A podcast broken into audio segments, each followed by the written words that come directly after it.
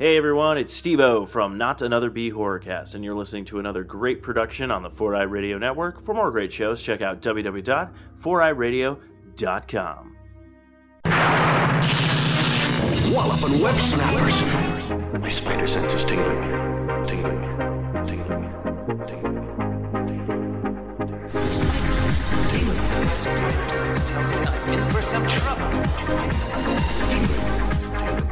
My spider sense is picking up trouble. Something's turning my spider sense on. I feel my spider sense. My spider sense is tingling. Anybody else's spider sense tingling? Welcome to Walloping Web Snappers, a Spider-Man podcast where we dive into every Spider-Man cartoon ever made. I'm Doug. And I'm Derek. And is your spider sense tingling? It's a lock. To listen to the show, find us on 4EyedRadio.com and wherever you get your podcasts. This podcast is brought to you by Revenge Lover Designs, illustration and design that fit your personality. For samples and inquiries, visit revengelover.com. We are talking about Spectacular Spider-Man, and if you would like to follow along as we discuss, you can find it on DVD and Blu-ray. Maybe. They can be hard to find sometimes in those forms, but you should be able to find it pretty easily on most digital platforms for purchase. So hopefully if you want to watch it, you can find it relatively easily. Yep.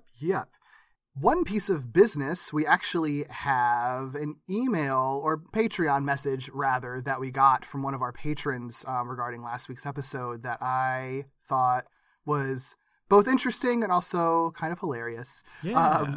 So in their last episode, Gangland, there's a bunch of opera music in it, obviously. So we had some conversations about that, and we're curious about it, especially if anybody had any education on opera or whatever. So Lillian Grimes sent us a message about it. She said, "Hi Derek and Doug, I'm listening to your newest episode now, and I noticed you had some questions about the opera music incorporated in the fight scenes. Completely coincidentally, I actually just finished learning about Rigoletto in my music appreciation class." That's wild timing. I think that makes sense given what you said, that it's like one of the most well-known operas. So I guess if you're going to learn about any opera, that'll be the one. But still, I wish I could remember. I was just listening to something that included opera music, and it was also that. And I was like, I know this because it was also used in Spider-Man. I feel like now I'm going to hear it all the time. Like I'm always going to notice it now forever. Totally. But she said, "I looked up the English translations of the songs in the episode, and unfortunately, it seems that the score that was chosen for the episode was completely random." I know, I was disappointed too. That's so funny. So you sent me this message so that I could see that we got some info. And as I was reading it, I was like getting more and more excited because we talked about we really want to know if there's significance. And then when she got to the part where she was like, "and it was totally random," I burst into laughter because I was getting so excited to find out what it meant. Because the wind up is so good. So good. It's the thing. And so then it's like, yeah, you're right. It doesn't, none of this matters. It's nothing. So. Well, in any case, thanks so much, Lillian. Yeah, that was really a joy. Yeah, if you would like to, you can send us a message if you're one of our patrons. You can also email us. We send our email at the end of every episode, but it's wallopingwebsnapperspodcast@gmail.com. I feel like there's a lot of times where we don't fully do our research and are like, "Hey, does anybody know about this thing? Let us know." So those are definitely cases where we would love to know, even if it turns out that we were right and it means nothing. Absolutely. Oh, well. And this is our episode 69. Nice. And the episode is called Subtext. Double nice. Perfect. Really, really into it. We're in the very last arc of this entire show, by the way. Yeah. Yep. Yeah. Yeah, we are. Yeah.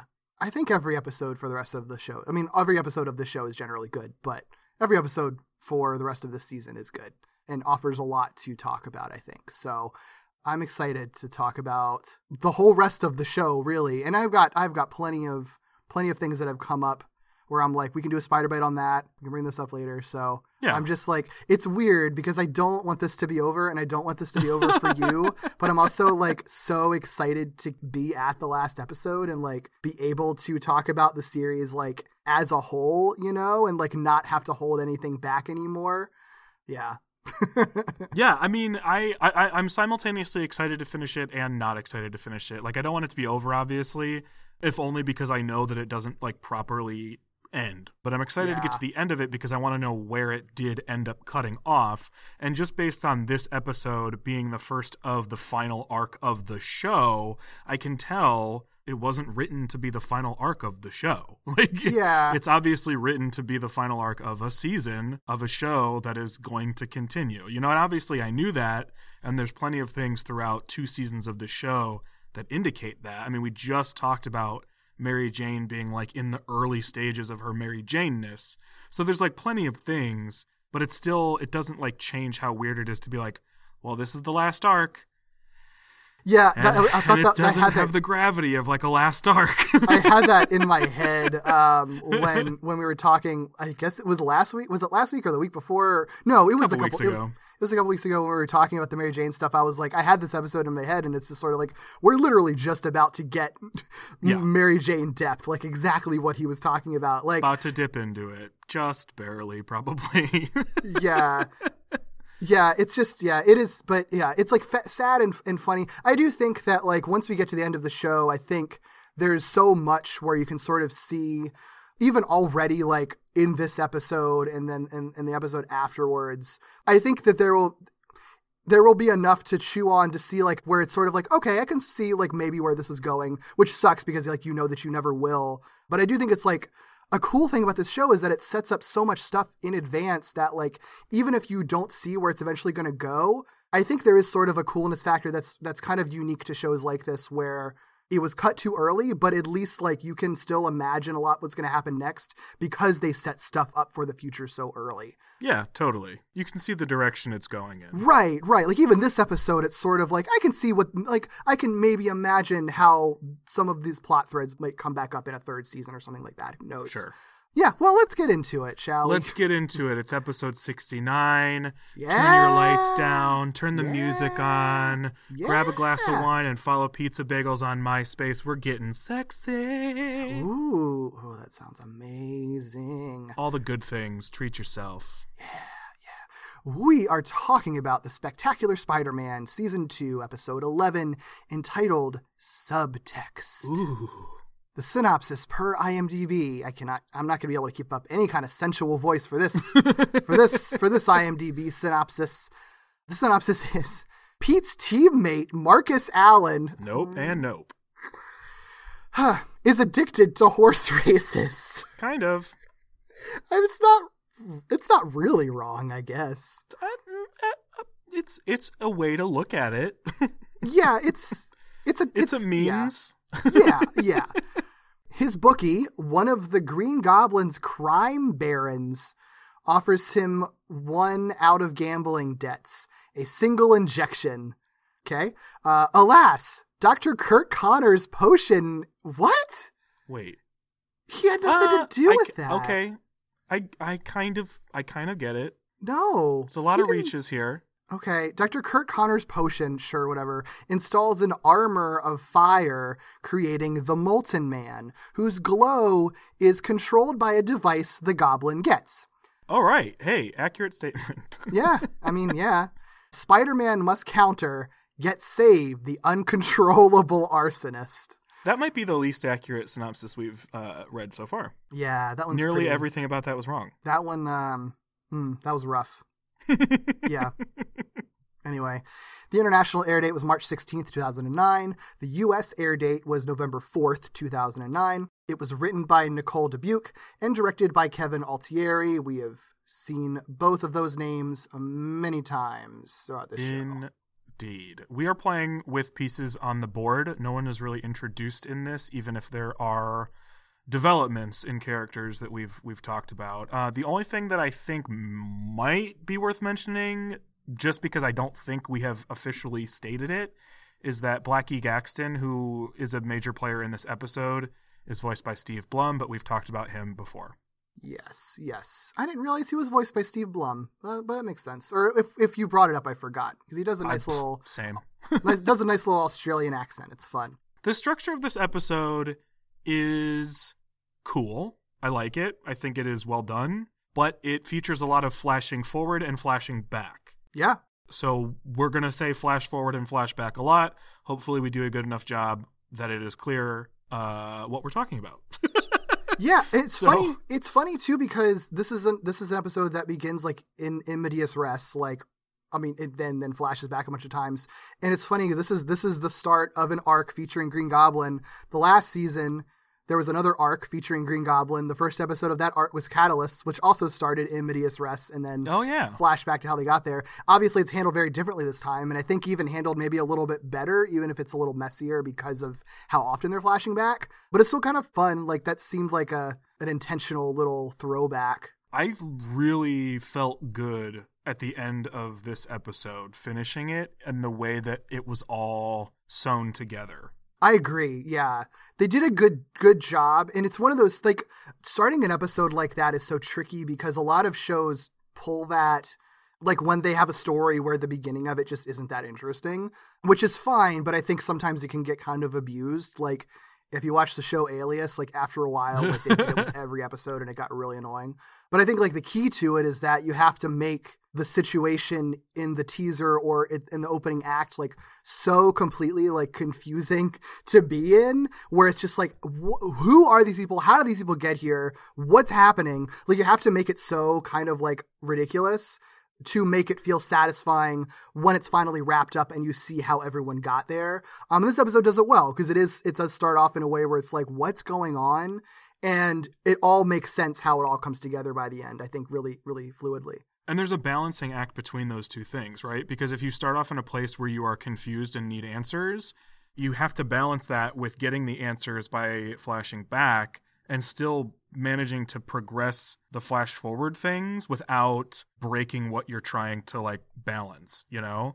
Because if you give everything away too quickly, then you're like, oh, well, now we don't need to flash back. And if you don't give anything at all and it never progresses, then you're like, okay, like, let's get on with it and just, like, flash back the whole time. So, like, this episode does a good job of progressing both of these, I guess, timelines in such a way that you're never like, okay, can we just, like, get back to the other thing? Like, it all feels like a smooth piecing together of stuff. Yeah. Oh, I fully agree. Balance. It is a good balance. Yeah. Like, the pace of the episode still works. That would have been my fear with an episode like this, is that it would feel really off balance or it would feel too confusing because, like, you wouldn't get to spend enough time in each flashback or flash forward or whatever. But whatever they did, they're just pros at this. So it all really feels good. Right. Like, it all, really good. Yeah, it all times out great, paced out great. And I don't feel confused or anything at any point of where we're at in the story.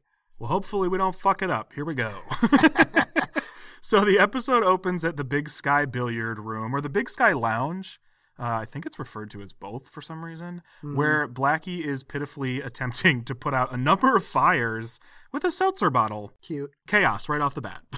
Meanwhile, Spidey is battling with a new golden-skinned villain amidst the flames. If you're familiar with Spidey villains, you probably could guess who it is, but we'll name him when he gets named. And when he ends up, Spider-Man, is tossed against a bar, he ends up finding that Mary Jane and Liz are hiding from all of this chaos behind the bar. Wow. Yeah, right? Quite a way to start the episode. Yep. And just like the Green Goblin one, I'm just curious, like, first of all, was it a case when it started? Could you tell that the episode was actually starting? Or was it like, oh, did my DVD accidentally skip to another chapter? Or did you just kind of go with it? I didn't really question it. Yeah, I just rolled with it. I just kind of was along for the ride. Did you know who the golden-skinned villain was from this teaser? Or did you have to figure it out afterwards? I did, because well, okay, I knew who the villain was when I saw them, because I saw that the voice actor we've already talked about voiced this villain. I didn't necessarily trust that they were the same person, because I've been trying not to do that, knowing that people voice multiple characters.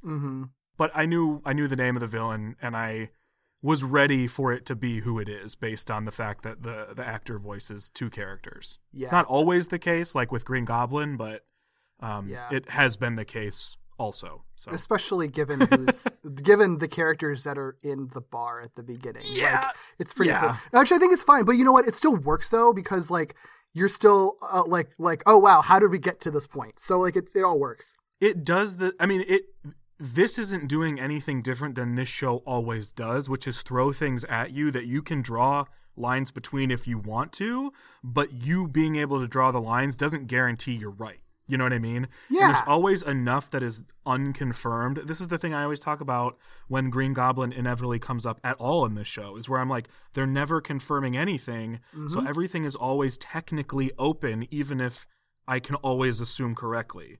It's always well-crafted in that way, and I don't think there's any exception with this. You see the people behind the bar, you see the character and the design a little bit, and you're like, I bet I could guess who this is, but you could just as much be wrong and not feel tricked. Yeah. But all that to say, yeah, I knew who it was. Yeah, which is fine. I was just curious. It wasn't a big shocker. And I guess if you know the real name of the real names in the comics too, you could have figured it out. Oh, I did not. Yeah. Well, he's not. I went and looked back because I was like, is that even his name? Yeah. More on that later. Yep. But this cuts to credits immediately. It's actually a really quick teaser this time. The credits this time feature Liz in the first spot, and Mary Jane, and then Harry. Hmm. Yeah. He is in this episode a lot because Green Goblin's in the episode a lot. So like, I don't know that. Even though I'm assuming that to be the case.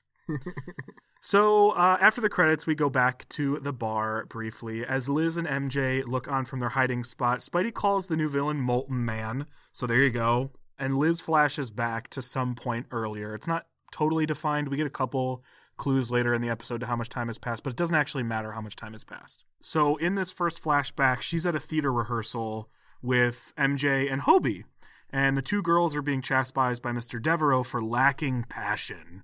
And as he yells at them for like not being passionate enough, he also notices that Mark Allen is missing. And as he comments on this, both Liz and MJ look concerned. So, you know, we're being pointed.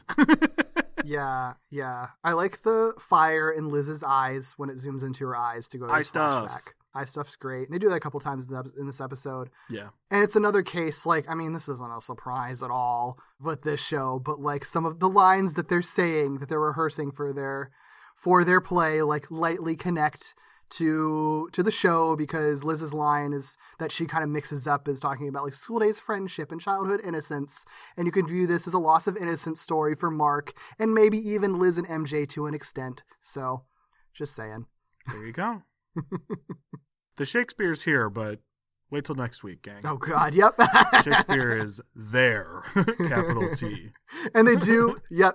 And just to throw it out there, they do they do another Hobie joke, because I was almost going to say his line in rehearsal, and then he gets cut by the director before he can say it. I bet he had so much passion. Yeah, right? We'll never know. So we flash forward back to the fiery billiard hall, and Molten Man kind of just continues to trash the place, nearly crushing Liz and MJ in the rubble. Seeing them in danger, Spider-Man says to himself, I gotta get them out of here before they get hurt, pregnant pause, or learn the truth. And then we flash back from Peter's perspective. So Peter, in his flashback, arrives at Midtown High with a rose for Liz, but runs into Gwen. Awkward. Mm-hmm. The two of them are sort of like, oh, are you waiting for Liz? Are you waiting for Harry? And they agree not to wait with one another, knowing the awkwardness around their partners. And they sort of like separate ways just as the bell rings. Mm-hmm. So Liz ends up exiting the building. She actually tries to walk past Peter entirely without saying anything, because we know that she's mad at him for legitimate reasons. Mm-hmm. But she actually warms up pretty quickly when he shows her the rose and apologizes and says, like, I just want everything to be right. Like, I just want to fix this. And she's like, I do too, because honestly, something needs to go right. And you're like, oh, what's going on, Liz? Yes. Before we get to that, I just want to point out this episode shows that Gwen's, like, makeover for Valentine's Day wasn't just, like, a one night only thing. Like she's been fully redesigned. She's keeping her new hairstyle. She really has. Yeah. I know that the makeover was like sort of a gradual natural thing in the beginning of the season, but then once MJ's makeover of Gwen hit, it like still kind of caught me off guard a little bit. Like there were a couple points where I was like, "Oh my gosh, that's right. That's Gwen." Yeah. Yeah. She looks good. I don't love that she looks just a little too much like Sally because of how their bangs are. Yep. That's the only downside, but it works. And I like she's got a cute little like mini skirt on. She's rocking a sweater vest. Like she's feeling herself out. I appreciate it. She's more confident now. And like it doesn't make it's Making characters look too similar is not great for animation, but if you want to be in universe, Sally's a popular girl, she probably has a popular haircut, MJ knows what's cool, knows what's hip, gives Gwen a popular haircut, bam. Yeah.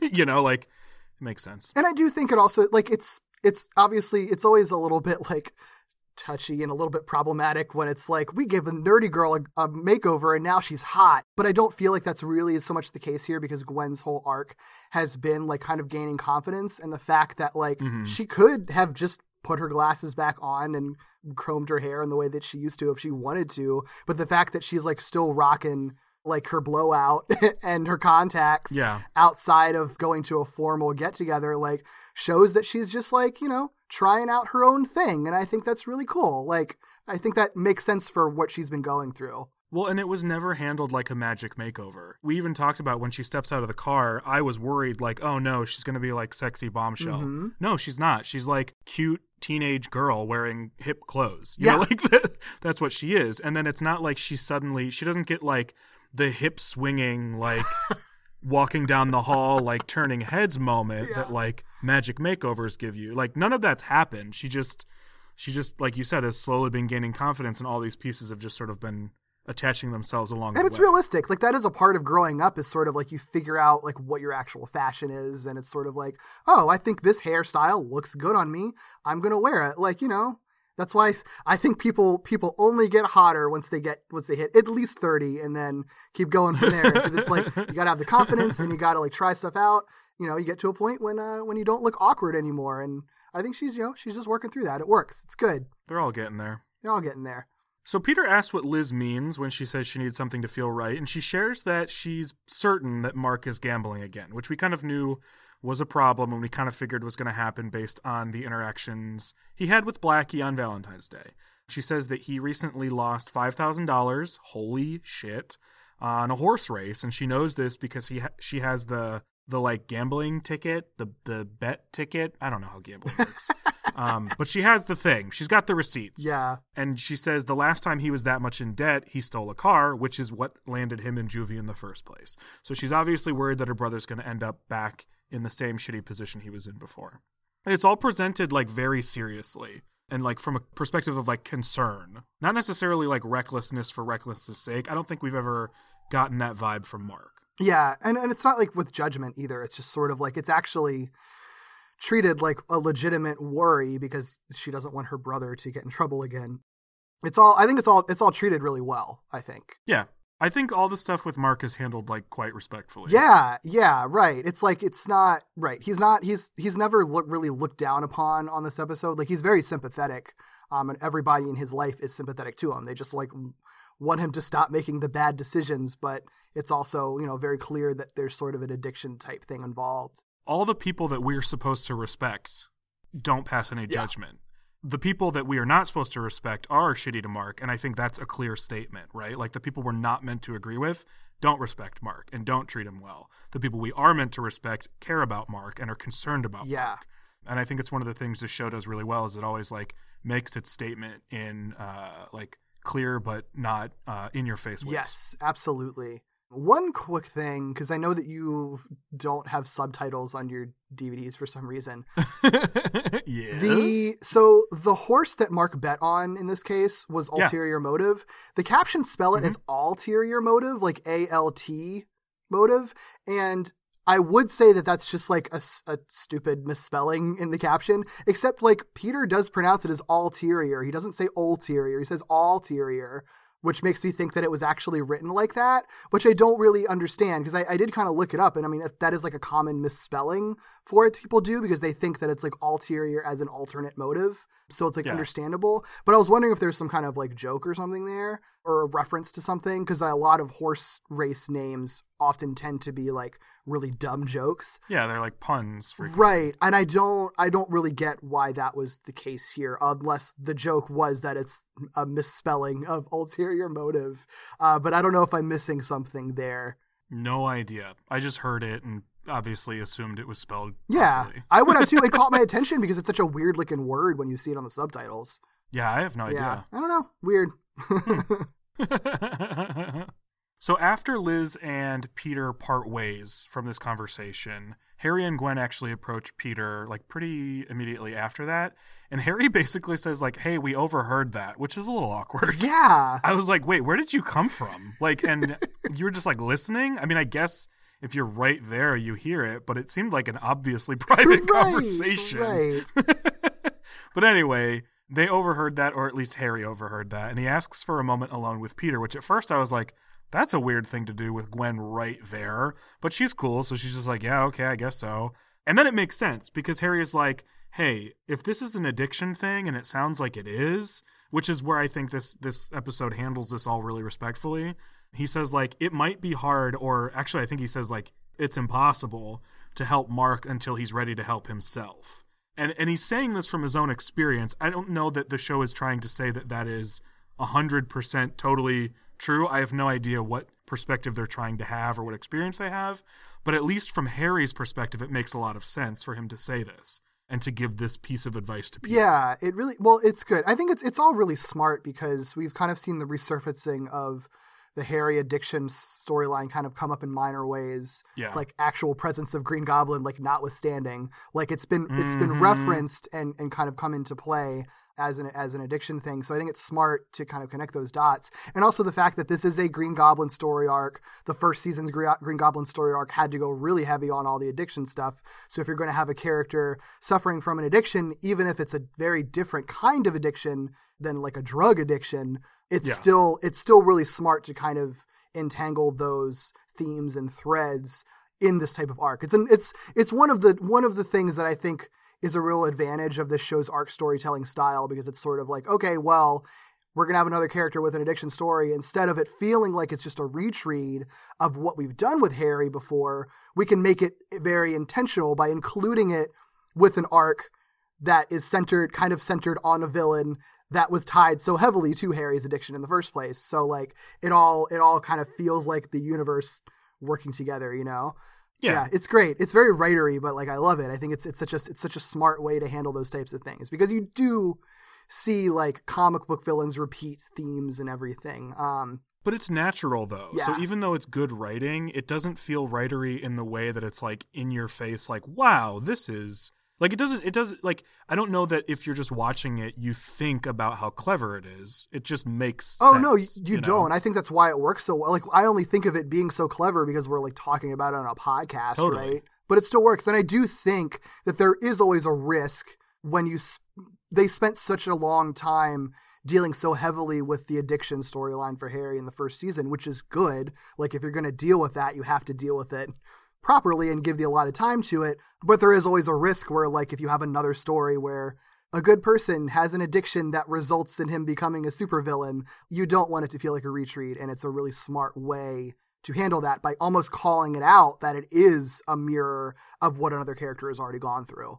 Yeah. I think it helps that it's not the exact same type of addiction. Yeah. I think that's another piece in addition to Harry being present for all of this. Absolutely. That helps make it not feel like the exact same thing. Absolutely. In response to this, Peter says to himself, basically, I don't know, this might be inner monologue actually, but he says like, yeah, I agree with that. That makes sense. I probably can't help Mark, but maybe Spider-Man can. And I was like, should I be worried? Like, yeah. I can't tell if he's like, not getting what Harry is saying, or if he's like, has a plan to tackle this from a different angle. So at the moment that this happened in the episode, I was like, I don't know if I'm supposed to be like encouraged by this or if I'm supposed to be really scared of what Peter's about to do. It is a weird reaction, because it's like, oh, you mean like, your persona that like beats criminals up? Like, is that what you're going to do to him? Like, what's the plan here? I was like, well, so is he going to tackle this from, because he knows it's a gambling thing, is he going to try to tackle it from the other end and like not try to help Mark necessarily, but like, I don't know, like beat up the guys that are giving Mark problems. You know what I mean? And that's where I was like, that could go horribly wrong. Yeah, that's funny. So it's like, I don't know if I'm supposed to expect that or if I'm supposed to expect Peter like just completely screwing this up because he wasn't actually listening to Harry. That's where my mindset was, where I was like, I don't know what to expect. This could be two very different things.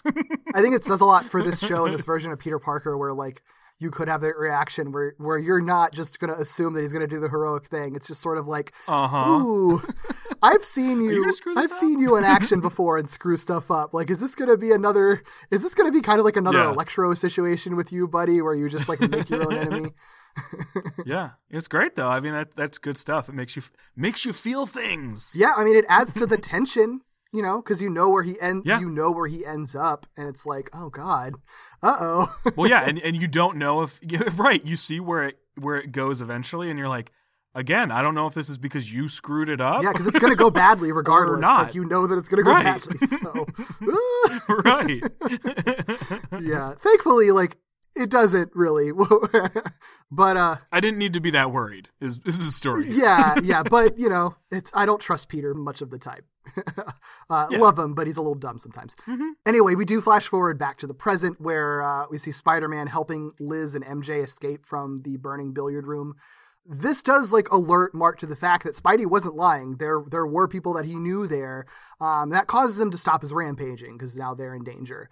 Blackie watches, and as he calls after Spider-Man to help him too, that's when we get his flashback, which I love that, like, it's not just from the point of view of the main characters.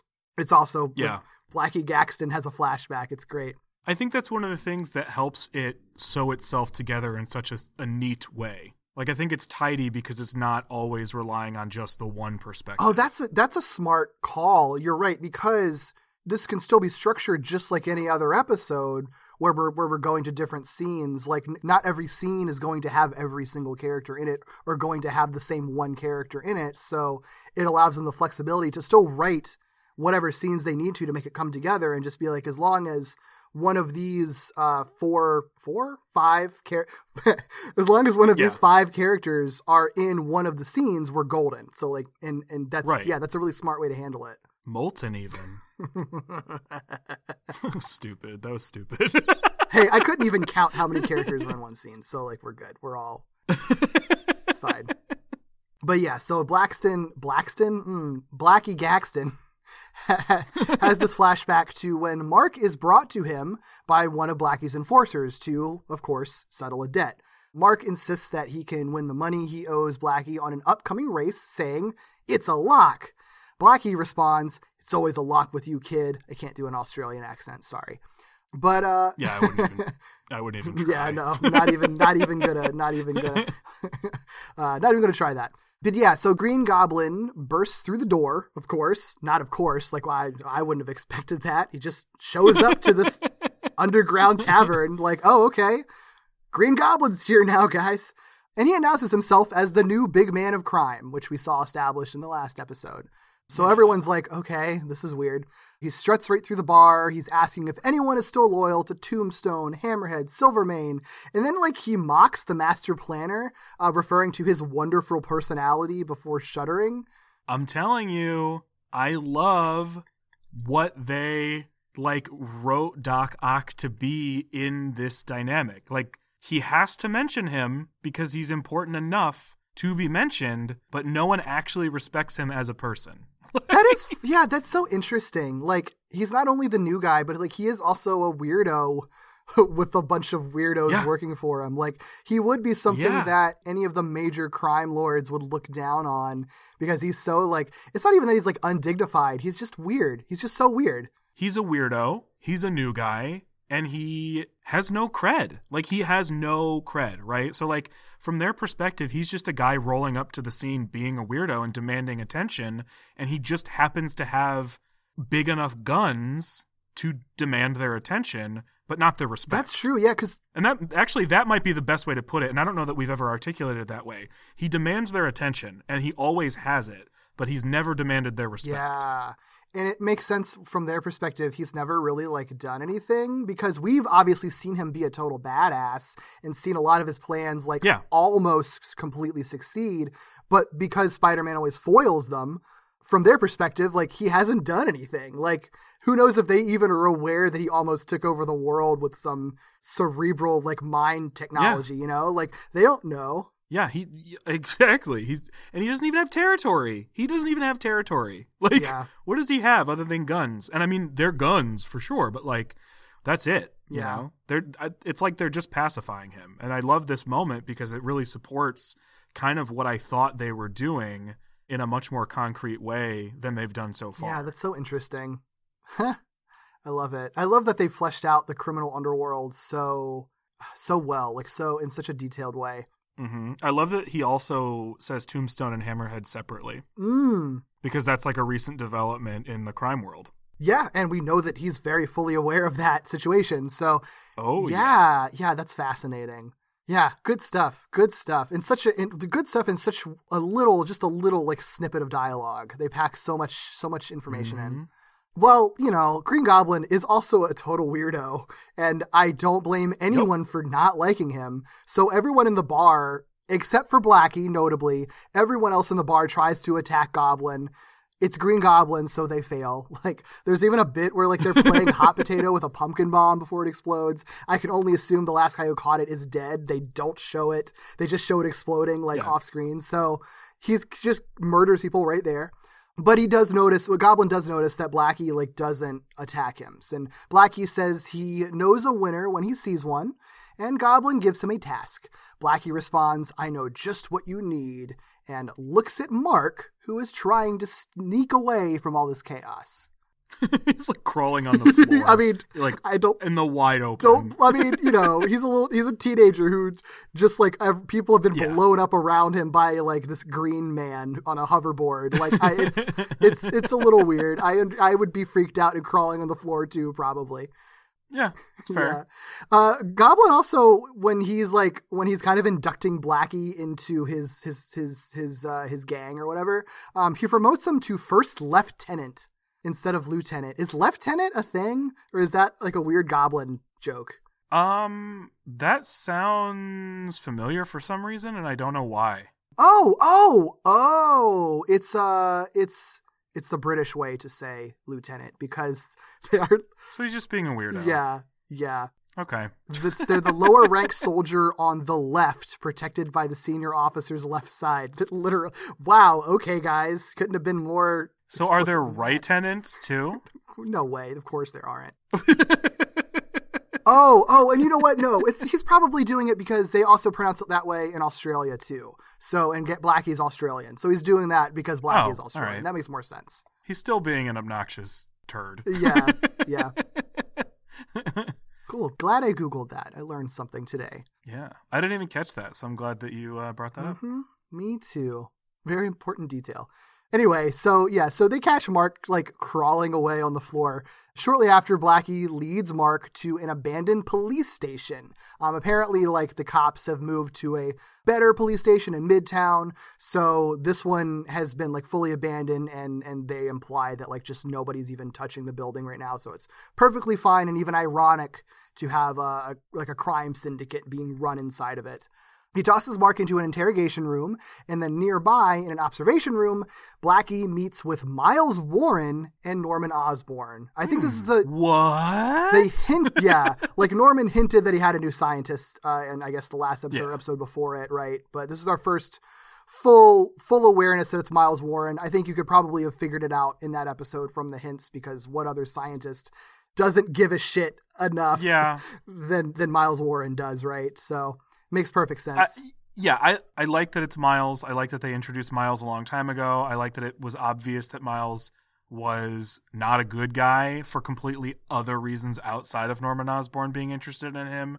I don't know that the, like, mystery scientist was really, like, a necessary step along the way, but I'm glad they're finally connected and they're not pretending he's a mystery anymore. Yeah. Yeah. I like him being involved in all of this, too.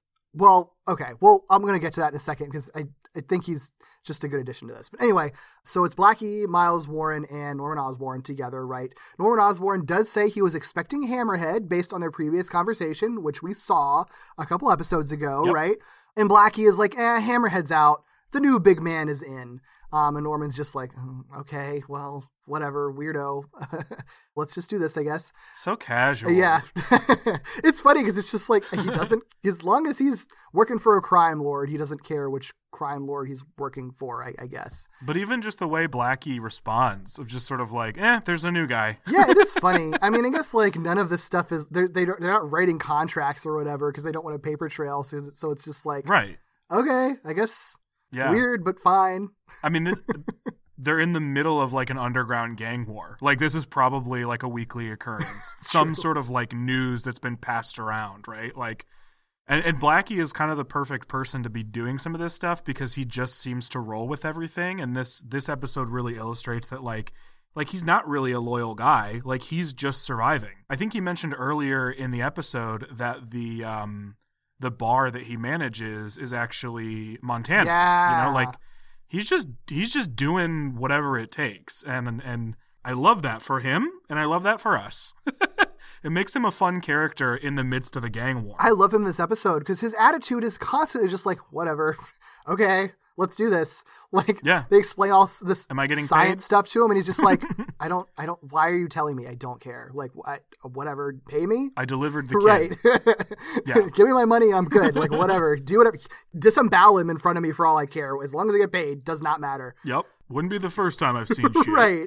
It's great. It's so fun to have these like varying degrees of criminality, varying degrees of like villainy and everything involved in all this stuff. Totally. He is like, if these gang wars are sort of like, I don't know, like he's like an atheist among all of this, right? Like he does not worship at the altar of any of these crime lords. He does not care.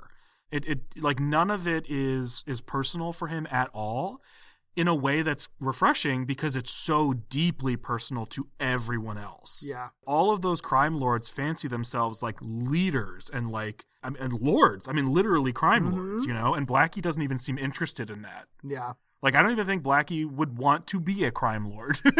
Yeah, probably too much work. Perfectly content to manage somebody else's business. Yeah, too much work, man. Totally. He's still getting paid. Yeah. So this is why I like Miles Warren being involved in this, is like when he explains what's going to happen, which he basically shares with Osborn that he reviewed Otto Octavius's work on Rhino and Sandman as well and improved it. I think exclusively like Sandman because this is going to be armor that's like subdural is what they're working on. And then I think they refer to like it went wrong and it created Sandman accidentally, but this time it's going to be more controlled because instead of just bombarding a dude with granules that's going to form armor under his skin, they're actually going to use like nanobots that's going to form an armor, right? So it's all like following the through line of what we've seen before. But what I love about Miles, like being involved, is that like he's so blunt and so straightforward about this stuff, but also like highly intelligent that it's just sort of like, oh yeah, that dumb thing, I made it better. Let's do it. Like, and it's just, that's just it. Like, and he has no reservations about it. He has like zero self-confidence about it. He's a 100% narcissist. Clearly. It's just like, yeah, I took this thing and I'm great and smart, so I made it good and we're going to do it and it's going to work. Like, I love having that involved in this.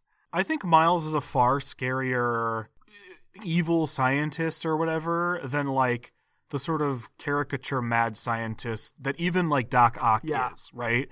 Because Miles is so calm and level-headed about everything that there seems to be zero emotion involved at all. And that is like weirdly inhuman. Yeah. And that makes him unsettling in a way that Doc Ock isn't, even because Doc Ock is at least passionate about things. So you're like, okay, you're fucked up, but I get the passion behind what you're doing. And I've felt passionate before, but Miles is like so even keeled. It's unsettling and weird. Yeah. It's unnerving. And I love it. It's so unnerving. It's just sort of, yeah, you're right. Like he obviously like cares about what he's doing to the extent that it's like him doing it because he clearly likes to do this creepy science work, but he's not passionate about it. And that's really inhuman to be so invested in this work and not actually be passionate about it. And it's strange and creepy. And yeah, I agree. I love it. It's so unnerving.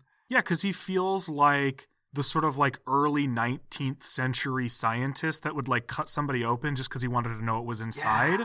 And then, like, once he knew, he was done. Like, it wasn't his life's work. He wasn't, like, super curious or, like, changing the world with it. He just wanted to know. You know what I mean? Like, and so he did it, and that was it. And he's smart about it, and he, you know, he took his notes, and he saw what somebody else did and knew he could do it better. But none of it feels, like, zealous. It just feels so matter of fact. It's weird. Yeah. Yep. And he's so normal. He's just like a guy with a mustache and glasses. Mm-hmm. Just a dude. Ugh. Yeah. Right? Right? I dig it. I fully agree. the bottom line, he created an armor that's better than any armor we've ever seen before that's also going to be, like, inside of somebody's body. We know that Mark is in the interrogation room, so we can probably guess what's going to happen. Miles and Blackie meet with Mark. They assure him that this procedure that he's going to undergo is painless, but that doing so is the only way he'll be able to settle his debt with Blackie, so he has no choice. They also instruct him to take off his shirt, and he's, like, inhumanly huge, but, like, Mark is just this gigantic boy, and it freaks me out. Like, I don't know why it didn't bother me when he, like, had a shirt on. When it's off, it's just like, those are some real, that's a big torso. Those are some broad shoulders. Because... I can tell you exactly why. Because when people are clothed, you can assume there's some sort of, like, bagginess or space or something. Like, the structure can be attributed to the clothing. But when he takes his shirt off, he's the exact same shape as when he has his shirt on. So, like, you can only assume that that shirt was skin tight and he's just ripped as hell. Yeah. Also, this is probably, like, a 17-year-old kid. I think that's what makes it so creepy, is that it's just like, are you okay? I don't think you're okay. Like, this is weird. I mean, that, sure. But, like, that's not even why I say that. I'm saying, like, they're doing all of this to, like, a 17-year-old kid. They're, like, throwing him in a room and telling him to take his clothes off so they can, like, inject him with something and like, experiment on him. Like, it's so weird. Yeah. All of it is weird. And they're doing all these things that are, like, that aren't necessarily, like, obviously the supernatural, or not even the supernatural, the, like, sci-fi elements of it are what they are. But the sort of, like, manipulation, the sort of abuse of power of it all, the power dynamic, that's all, like, real. It's just, like, it's wild to think that, like, these underground sort of, like, gangsters are like, here's this. I mean, this is all realistic too. Like, I think that's what makes it so fucked up. Are just like, all right, you're a 17-year-old kid. Who fucking cares? Like, you owe me money. Yeah. Like, so we're going to fuck you up. Yeah. That's what makes it so creepy. Yeah. All of this is so, and it happens really fast, but, like, so to a point where you almost, like, don't really have a second to think about it. But yeah, when you do think about it, it's just like, this is real messed up. This is really messed up. I mean, when it's surrounded by, like, superheroes and supervillains and, like, teenage like Spider-Man 16 and all that sort of stuff, like, yeah, you kind of just take it in stride. But the more you think about it and the more time you spend with it, the more you're like, good God. Yeah, like, they're really taking advantage of this kid who's just in over his head, and it makes it all that more tragic when you think about the reality of it. Totally. But yeah, unfortunately, the 17-year-old boy is injected with an experimental procedure that turns him into Molten Man. There you go. Good God. What do you think of the Molten Man design? I think it's fine. I don't love it. It's a little weird. But Molten Man in general, I think, is kind of weird. And, like, even when I don't remember a lot about Molten Man, but I do remember reading comics with Molten Man, so it's probably, like, early appearances. He probably looks cooler in newer comics, but I remember even then being like, what are you? Like, what are you? Like, what am I supposed to understand you to be, you know? Yeah. And I think this has a similar vibe where it's like, are you, like, in this show they call it armor, so, like, you just have basically, like, an is it a gold exoskeleton? Like, are you, like, you're solid though, right? But, like, you can't, you're not like a Mercury. Like, I don't know. There's always something with Molten Man, I think, for me, that's a little bit weird, because I feel like there's some dissonance in my brain where it's like, I feel like you should be sort of like Hydro Man, but, like, lava, but, like, gold lava, but you're not really any of those things. Well, and they do. So I guess I don't really have feelings. Yeah. I don't know. It's not great, but it's not bad. Well, you know, the mechanics of it are interesting, because they do reference later that, like, the heat aspect of it wasn't really the intention. Like, it's not like they made armor that's supposed to make him like a man of lava. Like, they were just making subdural armor, and the Molten Man thing is almost kind of a misnomer just because he's so hot. Oh, that sounded weird to call the 17-year-old hot. I didn't mean it like that. I mean temperature hot. Like, because he's like, we knew what you meant. Yeah, like they made him very, very very temperature hot, like, but he's not literally lava. So it's sort of like, yeah, then it makes it sort of like, okay, but what is that armor supposed to be then? I don't understand. Yeah. I find him confusing in general, so maybe that's why I'm not bothered by what is a confusing look. Yeah, yeah. I do think it's kind of interesting that, like, he feels extra cartoony compared to everyone else. I think because of how his, like, he has fewer lines and the kind of interesting sort of shading that they have to do with him, and the fact that his eyes are just like these just big yellow holes in his head, you know? Like yeah, I don't like I can say pretty definitively, like, I don't like that his face changes shape. Like, why can't he just look like Mark? I don't get it. Yeah, I don't like his hair sticking up either. I think it looks a little... Oh, yeah, I don't like his hair. I think it looks a little silly. I do, too. Yeah. It's weird. It's almost like they're almost trying to go for, like, something anime-inspired, but the way that, like, the show's designs are, they can't really, like, go that far for that. So, like, it ends up just looking kind of strange. Like, it's kind of out of place for this show, but also, like, not different enough to be cool either. Yeah, I don't think it's cool. I don't think it's ugly. I don't think it's... like neat, but I don't think it's messy. Like I have like so very little opinion on it. Like, it's just sort of there. I don't know. Like it's confusing, I guess. Yeah. I don't get it. It's all weird. I like the characterization and everything and some of the stuff they do with them, but yeah, the design is just like fine. Molten Man as a concept is fine. I'm glad that if they were going to use Molten Man as a character, they did this kind of cool tragic backstory for him. I think that really helps a lot to make him more interesting than what he would be otherwise if they just tried to adapt him straight up. Yeah, I guess this is the most appropriate time to mention that this is yet another instance of them sort of merging two characters together that aren't typically one and the same. Oh, right. Yeah, that's what I was going to say earlier, because I think Molten Man's name is Mark Allen, but he's never been like Liz Allen's brother. They were just sort of like similar. I think it's Mark, but it's a different last name. I thought, oh, okay. Okay, gotcha. It's very similar though. Gotcha. It's something like Galen or something very, very. I thought close. It was Allen, but spelled with an E instead of an A, or vice versa. But I don't know. There could be multiple Molten Mans too. Either way, Liz's brother isn't normally Molten Man, and I think like the character who normally has a brother that has gambling issues is Betty Brant too. So like they sort of pulled a bunch of like aspects to create this composite character, which is smart because I think he is a really compelling character in a lot of ways. So yeah, it's cool. Oh, Mark Raxton, who is the stepbrother of Liz Allen. Oh, I didn't know that. So this is actually closer than I initially realized. I didn't realize that. Okay, never mind. Huh. I mean, like, it's still not exactly the same, though. I think it's, like... Well, I guess we don't know that. He could still be your stepbrother, but yeah. I don't think that's what we're meant to do. And it doesn't... Yeah, like, it doesn't matter, so... Yeah. Right. Yeah. Interesting. Yeah.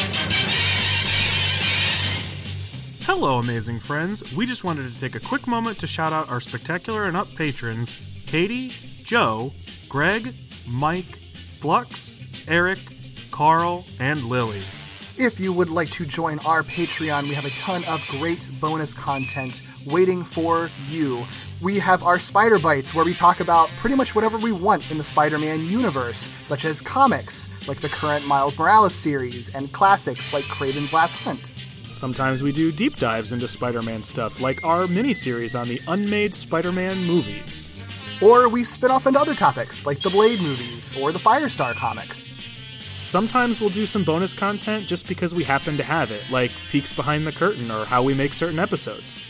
And if you join us at the $5 Spectacular level, you also get access to our After Dark commentaries, where we let loose and talk about shows that aren't Spider-Man related without a filter. Shows like Gargoyles, Batman Beyond, Muppet Babies, and more.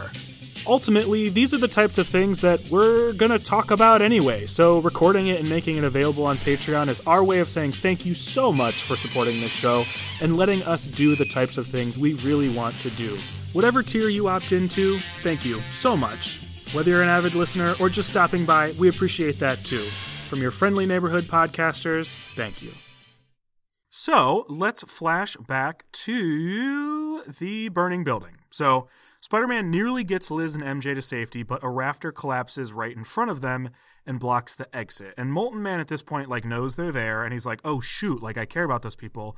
So he tries to help them get out, but because he's still Molten Man, only just, like, spreads the fire further. The rafter is made of wood, sets it on fire. Spider-Man says, like, yo, stop doing that because you're making things worse, which is really tragic. And manages to protect himself and the girls and Blackie, but not prevent the whole place from basically like collapsing around them. So he gets all of them together, everything falls down, and Molten Man is like, no, oh God, like what did I just do? And starts like digging through the rubble, trying to find out what happened to them. And then we flash back. So back in the lab, Mark, who is now Molten Man, begins to panic at his transformation. Miles insists that Mark can control the transformation by staying calm and concentrating, because it is supposed to be an internal armor, right? So Mark calms down and the transformation subsides, but we do see Miles suspiciously reaching into his pocket, and we hear like a little beep sound at the same time that this happens, so you might be able to kind of glean where this is going to go. Miles assures Mark that if he just stays calm, he'll be fine, and he also shares that the armor is renewable and indestructible. So, like, cool? Well, damn. It's in you forever, buddy. Yep. So Blackie ends up congratulating Miles on the accomplishment, and then they share a handshake, and we see that Miles passes Blackie something that looks like it could have probably been whatever Miles was fiddling around with in his pocket. So, interesting to note.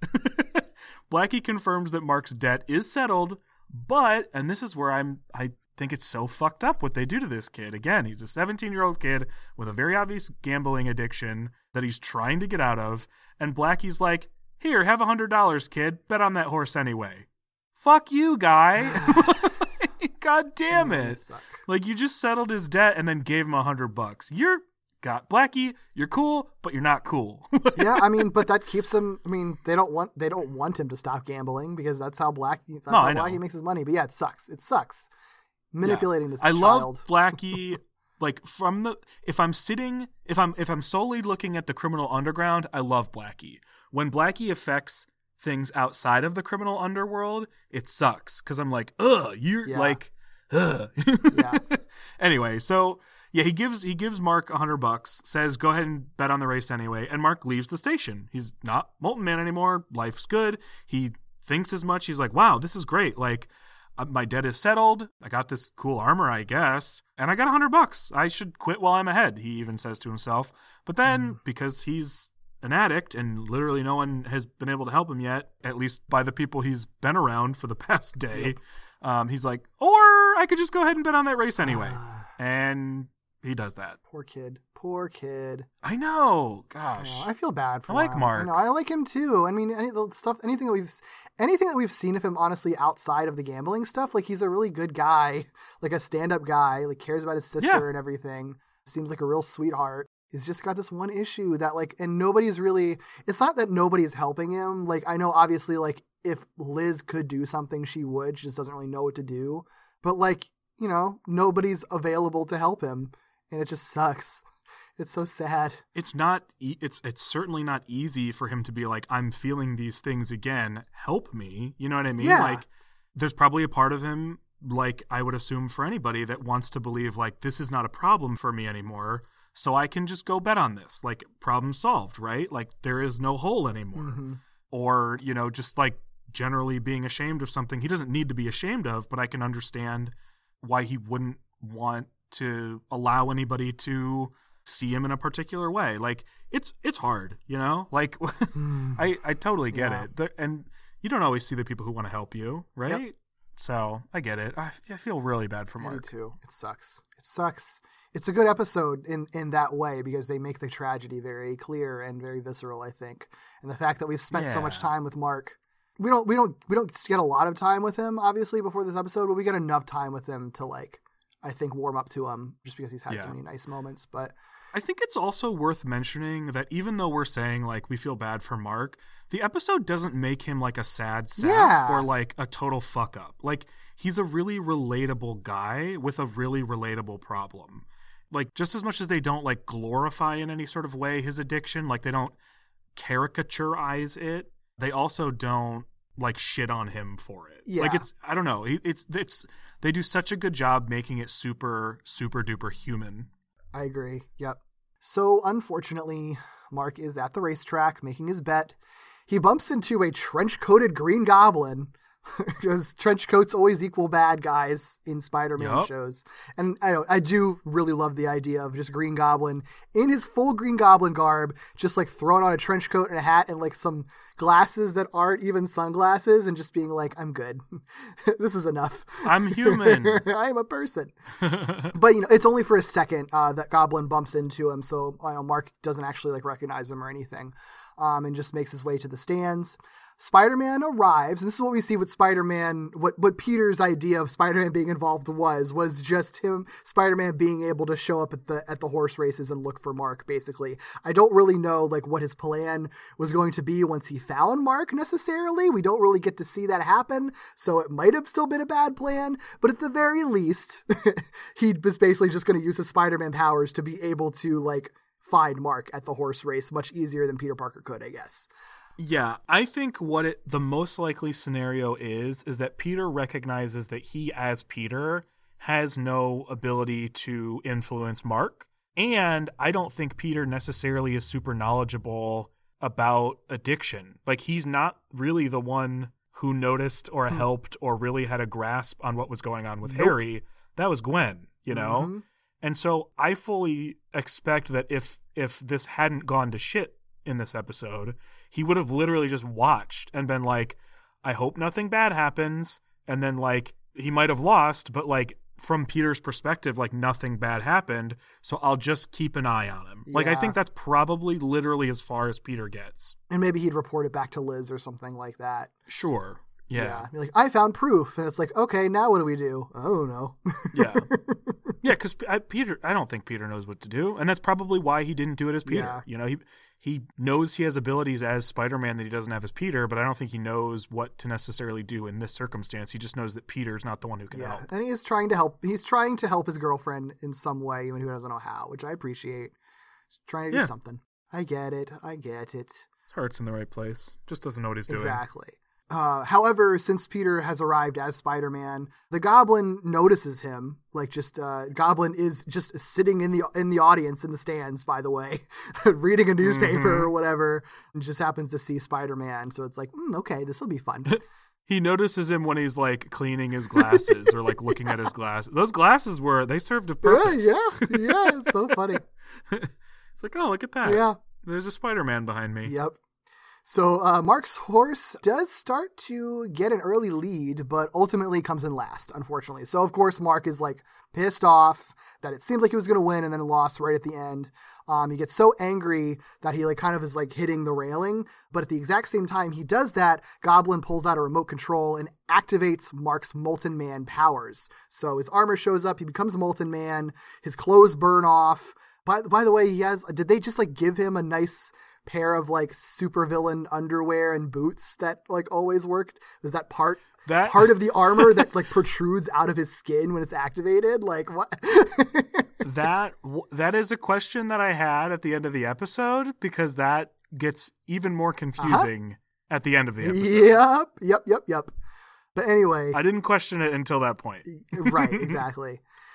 But anyway, yeah, he's Molten Man now. Obviously, seeing this, like, armored, like, heated man just standing there randomly is going to kind of freak people out. And he's freaked out, of course, because he's, like, trying to calm down and he can't. So he, like, tries to run away. Spidey sees that there's just, like, this weird, like, armored dude, like, running around now, kind of potentially causing mayhem. So he's like, okay, I guess I'm here, so I'm going to deal with that. But yeah, so he swings into action. And Molten Man handles Spidey pretty easily. But before he does, Spider-Man immediately recognizes his voice as Mark right then and there. One joke that I want to call out, and I have a little mini tangent to go on about it. Molten Man is like kind of like somewhat orange and golden, right? So Spidey makes a little crack saying, like, is that an Oscar with my name on it? I was thinking Emmy, but spiders can't be choosers. The reference obviously being that, like, this is a TV show and TV shows win Emmys, right? So I was curious if Spectacular Spider-Man has ever won an Emmy, and they actually have never won an Emmy the entire run of the show. Were they nominated for the first season? They were never nominated for any Emmys. Oh, okay. That would have made the joke so much better. But they did want, I think they wanted an Emmy, obviously, well, and I think that they deserve to at least be nominated. They were nominated for 2 Annie Awards, which I thought was kind of interesting. For the first season. That's cool. For the first season, Sean Galloway was nominated for Best Character Design, which makes sense because this show has really unique character designs. Oh, look at that, everybody. Y'all can shut up about these character designs because this is a... Annie nominated show for character designs. They did lose to Kung Fu Panda Secrets of the Furious 5, which feels those were not designed for that TV show. That's my thing. That feels really unfair, and I'm going to have this issue for another couple of things that I'm going to say in a second, is that it's like I understand, like, obviously they're adapted for the TV show. They are. I mean, and you could argue that, like, yeah, Spider-Man's also adapted from the comics, but the thing is, the TV show has the exact same style in animation as the movie, so, like, they might have created... Right, the adaptation isn't redesigning it for a new iteration. Right, it's the exact... It's redesigning it for the confines of the budget they're making the TV show with. And that seems extremely unfair to me because it's the same. I mean, it's a similar case, I think, for the second season. A storyboarder was nominated for best storyboarding for the final episode of this show. Actually, they were nominated and they lost out to an episode of Mary Madagascar, or not. I guess that was a special. That was like an animated Madagascar special, which is again just like a TV adaptation of a movie, which is sort of like. Again, I get it. And storyboarding makes a little more sense, I guess, than character design. Yeah, that one I don't have as much of an issue with. But it's still weird to me that, like, it's in both cases it lost out to, like, a CGI animated show that's an adaptation of a movie. Like, it just seems sort of weird, and it seems like there's kind of an imbalance there. And another... Well, my issue is with the fact that the character designs were nominated for characters that were designed for a movie. Yeah. Not that those characters are CGI. Well, no, I mean, I'm not saying that, like, that's the issue, but I think it's sort of like, I think it's sort of an interesting through line, because there's also another thing when I was looking up to see if it won any Emmys, even though this show wasn't nominated for any, the current 2017 Spider-Man show was actually nominated for an Emmy. They didn't win. They were actually nominated for sound editing, so it's a little different. But then they lost out to another Madagascar spinoff called All Hail Julian. So, like, what the fuck is with these, like, I think it's still interesting that it's all CGI animated stuff. Like, not saying that that's a difference. It's just, like, a weird through line that it's, like 2D animated shows are losing out to those. And they're all always, like, adaptations of movies. And I think it's Madagascar and Kung Fu Panda, are they both DreamWorks too? Yes. It's just, yes. I mean, it's like, I don't think there's a conspiracy or whatever. It's just, like, bizarre that, like, that keeps happening to Spider-Man shows when they're up for awards. I mean, there are certainly things in animation right now that you could cry conspiracy over. And there are legitimate complaints, especially when it comes to awards for animation, that are legitimate, right? Like, it is damn near impossible to win major awards against Disney and Pixar animation. It is monu-fucking-mental to win over those two. And then usually when somebody does, it's like DreamWorks, which is also an incredible studio. And so, like, there are legitimate concerns there, but I think that tends to have more to do with the reputation and power of those companies. Yeah. And less to do with the fact that they are doing any particular thing at any given moment. And you know I'm a Pixar stan, so, like, it's not an indictment on, like, Pixar getting things they're not worthy of getting. Right. It's that it never feels like there's a fair shake.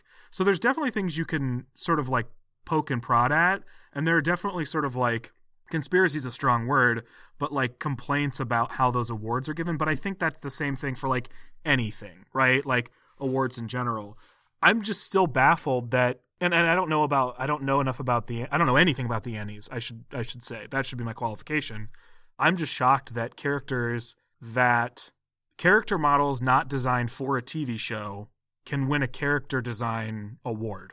Yeah, I mean, I guess their argument might be that I'm sure that show has new characters in it. Yeah. But it's still done in the same style as characters that were already designed for movies and still using those characters from the movies. And then it's put up against shows that had to create new character designs wholesale, or even if it's like in this case, you know, Spider-Man obviously is adapted from Spider-Man comics, but it's still creating an entire style for that entire world that you're building, and that just seems I don't like comparing those two and like putting those up against each other. It seems really imbalanced to me. No, I think that's on the right track. I think that's the best way to put it is like, and that's the analogy, right? Like you have movies, animated movies done by smaller studios doing incredibly innovative things, and they're doing things that are super innovative in obvious ways, not beating out companies like Disney or Pixar doing incredible things, but not necessarily in an obviously innovative way. And that feels like what this is, where you have a show with a very distinct style, unique only to itself, versus other things that might have a unique style, but not to themselves. Yeah. Like, there's already a bunch of Madagascar stuff. There's already Kung Fu Panda stuff. And Kung Fu Panda doesn't have an incredibly distinct style, you know? Like, no offense to the people who make those movies. I love those movies. They're really well done. But it's a very hip style, you know? This is more of a risk of a style and more of a unique unto its own thing that you would think it would get more of a nod. But, I mean, I don't know. I don't know how much of that stuff is weighted based on, like, weird technical stuff I don't know about, or if it's totally political. I think that stuff usually tends to be political, because I feel the same way a little bit about, like, I haven't seen the other Madagascar thing that was being referenced, so I don't, maybe that is like an impeccably boarded like special, maybe, but I know that this show is incredibly good at its boarding, and it seems frustrating to just have like another Madagascar thing be the winner. Like, come on, you've got enough. Yeah, that stuff's hard though, because but that's exactly it. Like you have no idea, and neither do I, how much, like, what they're boarding is. You know what I mean? True. Like, I know how many boards, and again, different thing. I know how many boards go into a Pixar movie, you know, and it's, you know, so I have no clue. I have no idea. Yeah. Their boarding could be revolutionary, and I have no idea. Yeah. I doubt it. I doubt that's, I guess, but I mean, I might just be looking a little too much down on Madagascar stuff just because it's like, oh, another Madagascar spinoff or whatever. Maybe it's really great. I don't know. It's a good show. You know, I've watched it. It's funny. Okay.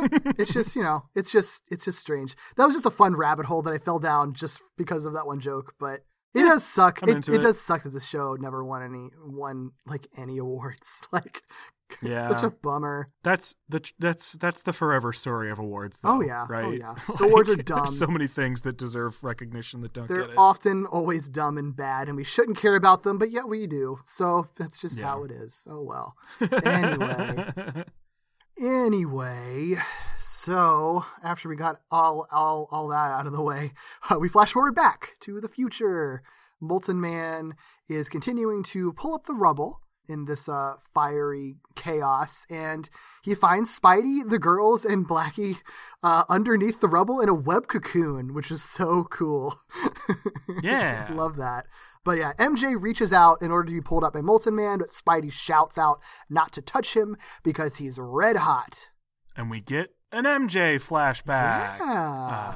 I really like, and I didn't even like catch on immediately the first time I watched this, how they were setting up each flashback, but I just love that they do that. I know we already talked about it a little bit, but I just love that each flashback is specifically for somebody in the building. It's awesome. Yeah, and it's always like they have a little moment before they flash back to that, like, kind of huge flashback. It's really well handled. It's hard to do that kind of stuff, so I really commend them for being able to put that together in a way that feels, that like works and feels consistent. Totally. And I love this flashback. Dude, it's so good. So Mary Jane arrives at the Allens' place, and Liz is the one that answers. And she actually attempts to shut the door on Mary Jane, which is like, whoa, okay. And she says, like, Mark's not here. And MJ's like, well, fine, like, then you and I can talk. And Liz is like, not about it. She's like, hey, I am fully aware that you were trying to distance me and Peter so that Peter and Gwen could get together, and I don't know that I am really feeling your sort of unrelationship thing with my brother. Like, that's kind of weird. And that's when Mary Jane is like, yeah, but my unrelationship, my feelings haven't been unfeelings for a while, and I'm really worried about him. I think he might be gambling again, which is, like, kind of a signal for Liz that, like, wait a second, if MJ knows about his gambling problem, Mark had to have told her, which means Mark obviously also cares enough about MJ that it's not just an unrelationship. Yeah. And I think so much of this very short flashback does so much work in both telling us exactly what the relationship between Liz and MJ was and now is, having not really ever seen them interact very much before. It's great. Yeah, because I honestly forgot about the scene when we've been watching this show. It actually makes a lot, even lends things like to the past, I think, that where they've sort of maybe subtly referenced it, but we just like never really picked up on it because we didn't know that this is how Liz viewed MJ. Because back in Gangland, when they're at the Valentine's Day dinner and like Liz is pleading to Sally to sit with them, we're just like, oh yeah, because she feels awkward because Gwen is there and Peter's like into Gwen. But it also makes sense if she's that feeling that nervous about being there, if also her brother, who would be the other person that she could lean on, is into someone that she doesn't like, who is also trying to get Peter and Gwen together. It's sort of like I didn't, and it makes sense. I just didn't even think about Liz like being aware of that at all, but it totally makes sense. It also adds context to Liz refusing to dance with them, which at the time just felt like, I don't want to dance because Peter's not here. Well, no, also, I don't want to dance with you two because I don't fucking get you. Yeah. And I don't want to be around you. I love it. I love it. It makes a lot of sense. And I remember even in that moment when she, when they ask her to dance, she's like, I didn't even think you guys like this kind of stuff. Like, there's clearly some sort of value that she has in her relationship with Peter that isn't reflected in MJ and Mark's relationship that she finds really important. Yeah. And it's interesting because it hasn't been called out, but like you said, when you look sort of back on it, you're like, oh, it kind of was there all along, wasn't it? Yeah, it's really well handled. Like, it doesn't feel like it's an afterthought either because it's so important to this episode and getting them where they need to be too. So it's like, oh, okay, this just sort of explains and fleshes out a little more stuff that we just hadn't been privy to yet. And it all feels so natural. It's so well done. Also, Liz has a kitty cat. So that makes me like her even more. She's like the only character on the show with a pet. First of all. Oh yeah, she is, isn't she? Yeah. At least that we've seen. Well, sure. Also, I think there's just something too, like Mary Jane and Liz, like in Liz's apartment when Liz is like literally wearing nothing but like a shirt, like it's like, okay, girls, maybe you should just not deal with these like shitty men that you've been dealing with, and just hang out together for a bit because maybe you'd like it. The all girls episode, right? I've asked for it. We keep getting closer and closer to it as all of them sort of like understand each other more. Uh-huh. Almost there. We're so close. That'll be the series finale, man. That's next week or 2 weeks in 2 weeks. Look, I'm not even responding.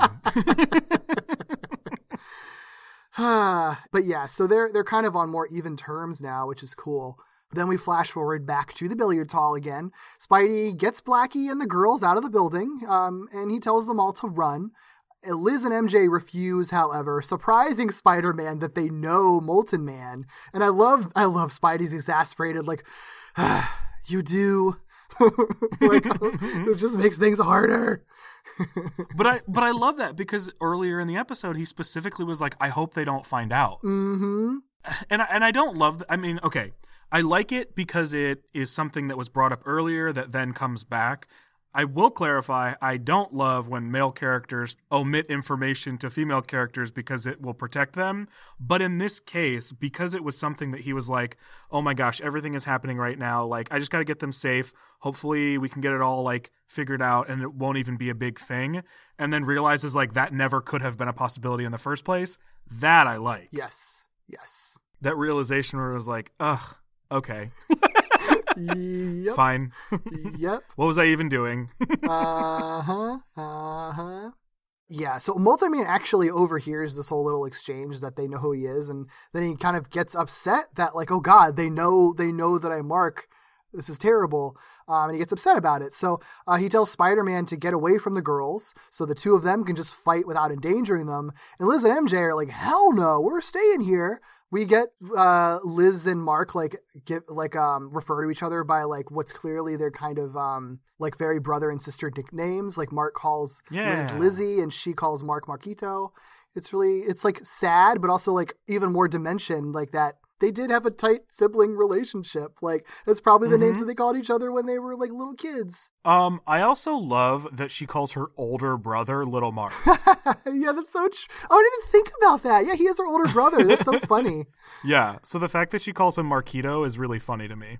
I mean, they're, like, a year apart, so it's not that big a deal. Yeah. But it's still a, like... older siblings are still older siblings, so I really like that. Especially since he's, like, huge, so it's, like, also ironic. Well, yeah. Yep. I'm sure on any regular day, he probably doesn't love that she calls him that. Yeah, that's just, like, one of those, like, kind of, like, poking fun at you type teasy names. Yeah. Yeah. Yep. But, yeah, so they're trying to appeal to Mark, you know, shouting that he doesn't need to fight Spider-Man. It's all really sad, but... Molten Man is like, I do need to fight him. I'm a tragic villain now.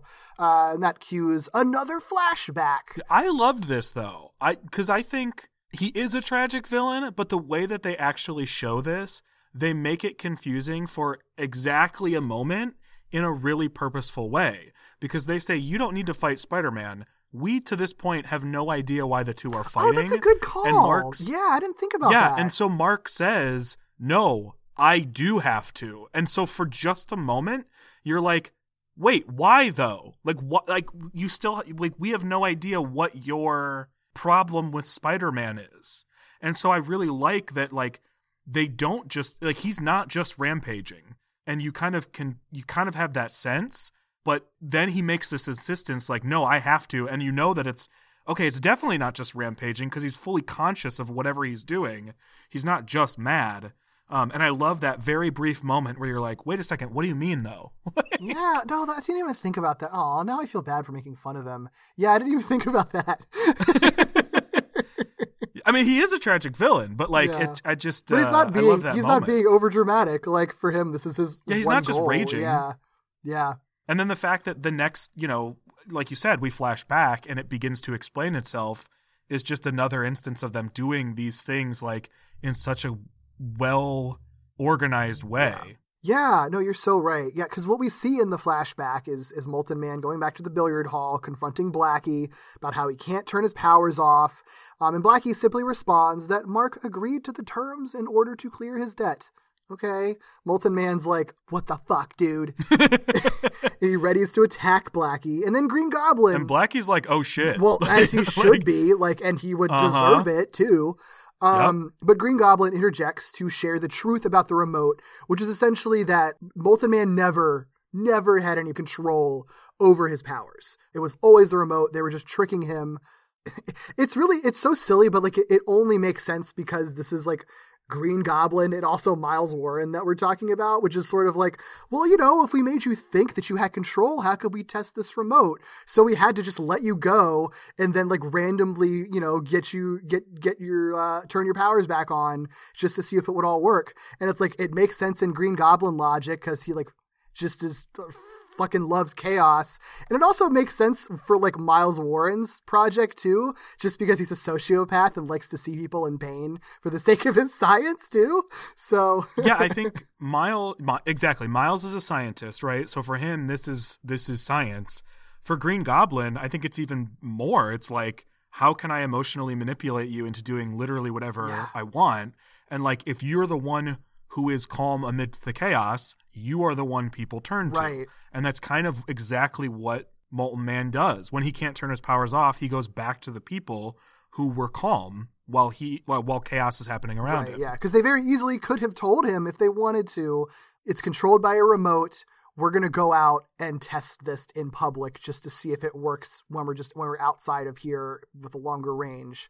And, like, it would have sucked for him, but, like, it would have made sense. But no, this is the more traumatic thing to do. And they want to test it. It would have been harder to control him now. Yeah, exactly. Like, they're able to test this in more traumatic circumstances in a way that, like, makes him controllable in the long game. Like, it's really clever. And it's also, like, just sucks so much. Like, it's so, what they do to Mark is so awful. Like, it's so awful. It sucks. Yeah. Yeah, Goblin proves this by turning Mark's powers off, and he's just like, oh, thank you so much. But then I think he, like, immediately turns it back on again, and it looks like it's really painful for him to transform, too, just to add insult to injury in all this. And he's like, oh yeah, you could have this remote and you could have total control over your powers if you just defeat Spider-Man and just completely destroy Spider-Man. There you go. Yeah, there's your answer. That explains it. I mean, that moment of like, why? Why do you need to destroy Spider-Man so much? Bam, there it is. Uh-huh. Molten Man's confused, and he's like, why do I have to go after Spider-Man? Like, what? And Goblin shares that others have simply tried to distract Spidey, and obviously that hasn't worked. And we've seen that for basically the whole last two seasons, is that it's what most villains have tried to do. So it's like, no, I just made somebody who's really powerful who can just kill him. Like, why not? just do that. Mm-hmm. Molten Man, of course, he's marked as a 17-year-old kid. He doesn't want to kill Spider-Man. And even like cites that Spidey has saved Liz before, which I love that little bit of continuity that it's like he has a very particular personal reason for not wanting to dislike Spider-Man for any reason. So to ensure his cooperation, the Green Goblin threatens to make Mark's transformation permanent. So he's like, damn it, I guess I have to. It sucks. It all sucks. Yep. So shortly after this, Spider-Man arrives at the billiard hall to confront Molten Man. This is all still in the past. We're still flashed back. Spidey begins by offering help first, and he cites Dr. Connors, saying, like, I know somebody who can help you. But Molten Man refuses, saying, I'm tired of people trying to help. I'm tired of doctors. And he begins the rampage in the billiard room that leads to the rampage we see at the beginning of the episode, which, of course, means we flash forward. So in that flash forward outside, Spider-Man continues his attempts to offer Molten Man help, but Molten Man just grabs him, locks him in a very hot bear hug. Again, normally saying hot bear hug would be like actually hot, but in this case, it's like temperature hot because Spider-Man is being burned by Molten Man's bear hug. So Liz and MJ try to intervene, but Molten Man just tells them, leave it alone. It's none of your business. I just got to kill this guy. And this gives us a brief flashback to Liz and MJ. I think this is Liz's flashback, right? I think it's from her point of view specifically. Yeah, I think technically it's hers, but they're both like standing right in front of them. Like I think it's the zoom in on her face that brings us to this, but it doesn't matter because it's Liz and MJ both like they're arriving at the pool hall. I'm assuming that like they're there because Liz knows that that's where Mark has gambled before. So they were on their way there anyway, but then they overhear that there's chaos going on inside of it. And instead of like being freaked out by it, they hear Mark's voice from the outside. So that's when they're like, oh my God, we have to go in there. It's Mark being involved in this. They go in, and this kind of brings us back to the opening scene of the episode because they go in, they find Spidey and Molten Man kind of beginning their fight. They hide behind the bar, and this is exactly where we started. The timelines have merged. Yes. There will be no more flashing forward and back. Thank goodness. Thank goodness. And it makes sense because we're rapidly approaching the end of this. So everything is kind of converged and a conclusion is on the way. Uh-huh. In the present day, Molten Man releases Spidey from the bear hug and just tosses him into the bar's facade. Liz tries to appeal to Mark again, but he still refuses, in this case stating that it's pretty straight up that if he defeats Spider-Man, he can have his life back. He even says his signature phrase, it's a lock. And she gets very upset at this, replying, just like what Blackie did before, saying, it's always a lock with you, Mark.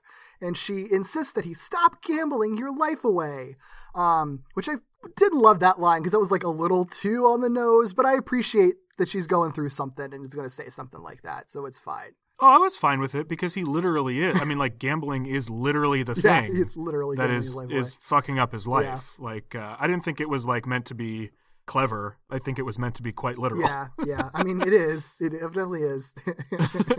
I just like that they brought that moment around to a totally different person in a totally different context. Yeah. With kind of a very different meaning. And I really liked that. Mm-hmm. I like that a lot as well. I honestly didn't really catch that she was repeating what Blackie said, but I love that was the case. Yeah. Yeah. Well, seeing this opportunity in their conversation, Spidey does what Spidey always does, and he just kicks the supervillain right in the middle of a heart-to-heart. Kick him! Just kicks him. When in doubt, just kick him. Kick him! Talking is fruitless, girls. Just kick him! Yeah. I mean, I understand it, I guess, a little more in this case because, like, Molten Man is literally molten hot. So, like, Yeah. Well, and he can see that what's happening isn't working. He's like 12 feet away from him. This still isn't the worst that we've seen of this kind of situation. But yeah, so he kicks Molten Man away from the girls. He taunts him into chasing him around the street to, again, try to kind of get him away, but also get him where he needs him to be, which in this case is on a fire hydrant. So he eggs him on further. Spidey actually manages to trick Molten Man into like just straight up tackling that fire hydrant, ties him up with his webbing into the blasting water that's coming out of this broken fire hydrant, which of course is like going to cool him down. And then watching from a distance, Goblin uses his remote to just go ahead and depower Mark. I find this really interesting because Mark will know that he's depowered because Goblin used the remote or someone did. Spider-Man and the girls don't know that. Yeah. You know, for all Spider-Man knows, the water works. Oh, yeah. It's like, oh, water is just his weakness. Cool. Like, yeah, that's true. And it makes sense that he would go to that. But, I mean, unless Mark clarifies this at some point, Spider-Man's going to walk away thinking this is the solution. Yeah, and I doubt that he would clarify it because he never... spoiler for the next episode, but like it's very clear that Spidey does not know that Green Goblin was ever involved in this, which is a thing that Mark could have easily told somebody if he wanted to, but I don't think that he does. Yeah, and I think that makes sense based on how Mark hasn't necessarily reached out for help. Yeah. In the way, like in all that we've seen of him, he has not reached out for help or told anybody the specifics of what's going on. So why would he start? Yeah, well, you know, and it's also like, you know, he's probably terrified of the Green Goblin for all the shit that he's been through. Like he's been through a very traumatic experience, and Goblin is very intimidating. So like Goblin did tell him straight up to not tell anybody, or at least not tell Spider-Man that Goblin was around at all and involved in this. And I think he's going to keep to that, not because he wants to keep to his word, but because like, A, Goblin is the only key to ever curing him or whatever, but also B, like, he doesn't want to piss him off further, like, and get on Goblin's bad side. Yeah, he's a teenager embroiled in, like, a gang war. Yeah. Whether he wants to be or not, you know? Yeah, exactly. Also, he doesn't have all that much time to tell them things. Right. As we will see in a couple scenes. Yeah. But we get this scene that is... meaty, but was unexpected. It's not a continuation of anything else we saw in the episode, though it does involve Miles, so I guess it's a continuation of that. But we cut to the ESU lab, and Kurt Connors is there, and he confronts Miles Warren about research that he found just laying out in the open. He says, Miles, it seems that you are planning to test subdural armor on human test subjects, and you shouldn't do that. Don't do that. And well, Miles is like, oh, yes, planning. Sure. Yeah, I mean, we know he's already done it. But Kurt doesn't know that. So he's like, you can't do this. And Miles is like, I can do this. And Kurt's like, you're not going to do this in my lab. And Miles is like, oh, but is it your lab? Because I think the board gave control to me. And so Kurt's like, the board will not like what you are doing. So I don't care if it's my lab or not. And then, here's our bomb drop, Miles responds to this threat by revealing that he knows that Kurt is actually the lizard.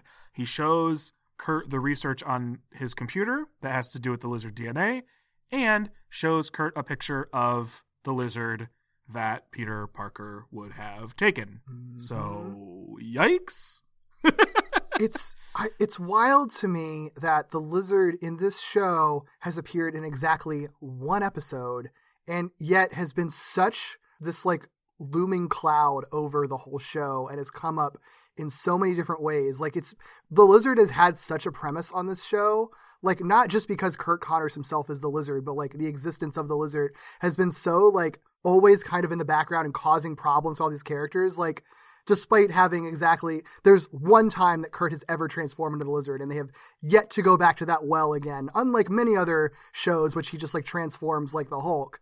This one, it's like, no, that was a big moment in his life that happened, and that's just going to keep fucking haunting him forever now. And I love the way they handle that. And in a significantly worse way because of Peter Parker. Yeah, you're right, because otherwise there would have been no photographic evidence of the lizard even existing. Like, there would be no dots to be connected without Peter being involved in this. Right. The research could exist, but there wouldn't have been the evidence that Peter Parker provided to the entire city.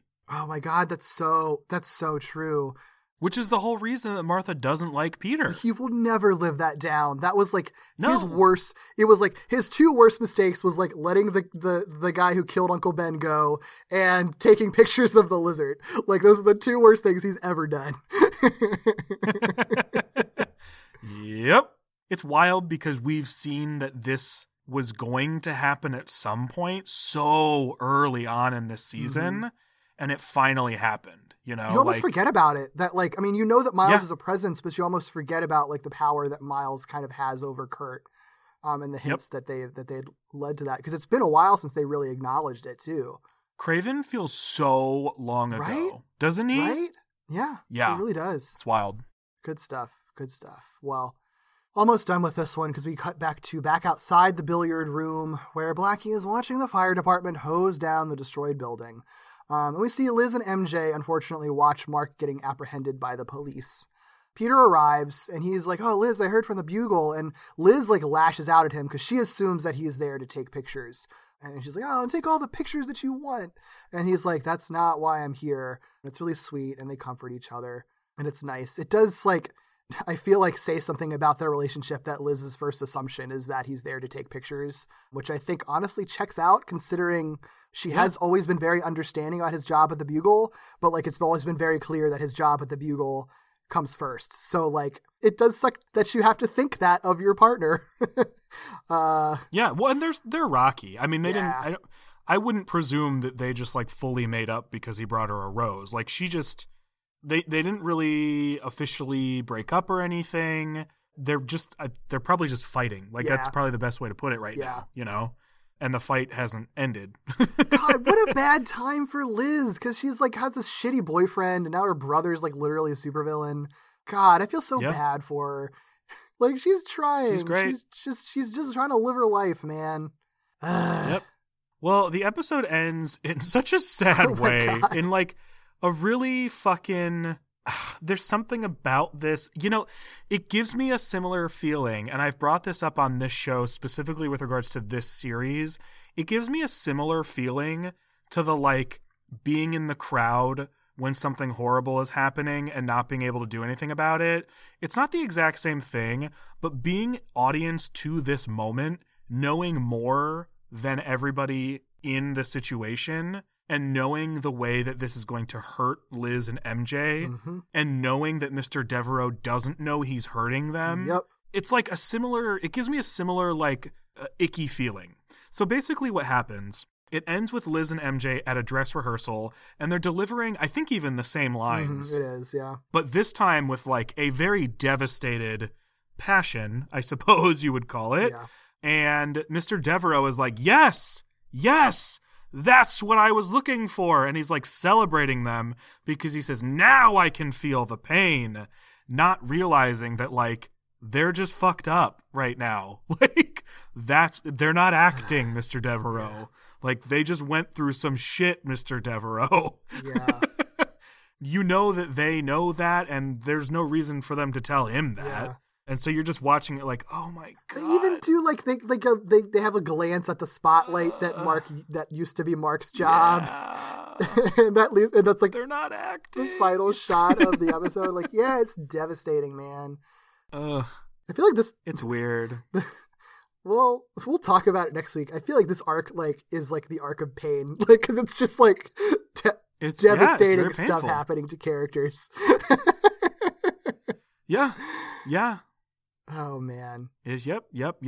I think that's part of why it feels like a final arc of a season, but not necessarily of a series. Yeah. Because I wouldn't expect a series to just be like, we're gonna devastate you for the next 3 episodes and then bye. No, the finale is gonna be happy because it's Peter and Mary Jane's wedding, remember? So it'll be fine. Anyway. I'm going to edit in crickets.